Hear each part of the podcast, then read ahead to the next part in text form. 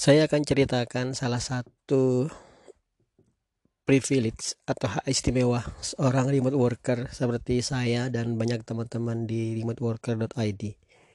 Itu adalah jika kamu sudah punya anak yang memasuki usia sekolah, TK atau SD atau SMP, maka kamu akan punya kebebasan untuk antar jemput anakmu. Ini bagi saya pribadi dan juga banyak teman-teman yang lain saya ikuti uh, aktivitas mereka di Facebook.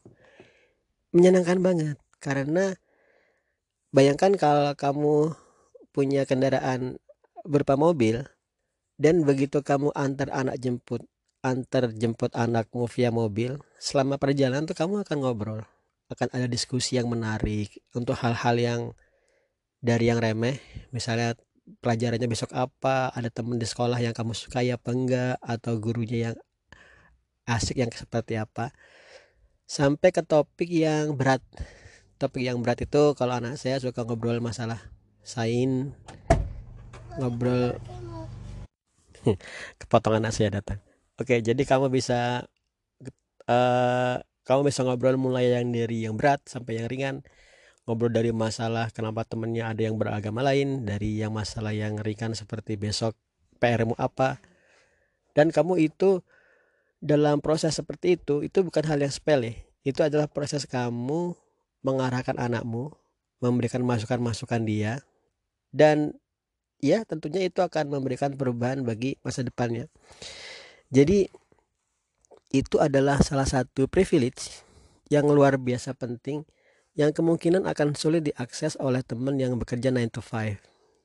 Kalau kamu berangkat dari Bogor misalnya ke Jakarta Pusat, kemungkinan kamu harus berangkat jam 5 pagi. Nggak mungkin kamu memaksa anakmu berangkat saat itu saat itu juga kan? Karena mungkin juga arah sekolahmu dan arah stasiun itu berbeda, maka kamu nggak mungkin lagi untuk melakukan ini.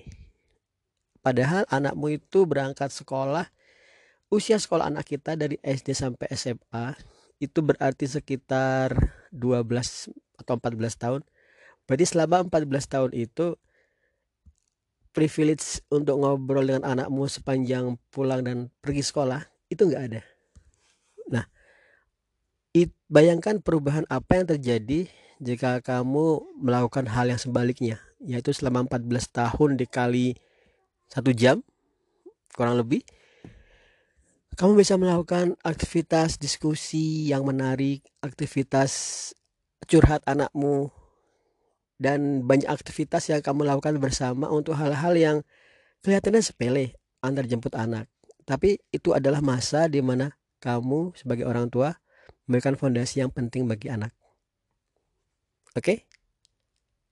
Itu aja yang saya sampaikan, sederhana aja. Yang saya lakukan ini adalah merekam apa yang saya pikirkan pada saat-saat yang memang sedang terjadi yaitu tepat ya sekarang saya sedang menunggu anak saya untuk berangkat sekolah dan seperti biasa saya menunggu di dalam mobil sambilan entah nonton Netflix atau seperti sekarang melakukan podcast. Oke, okay, catch you up. Bye.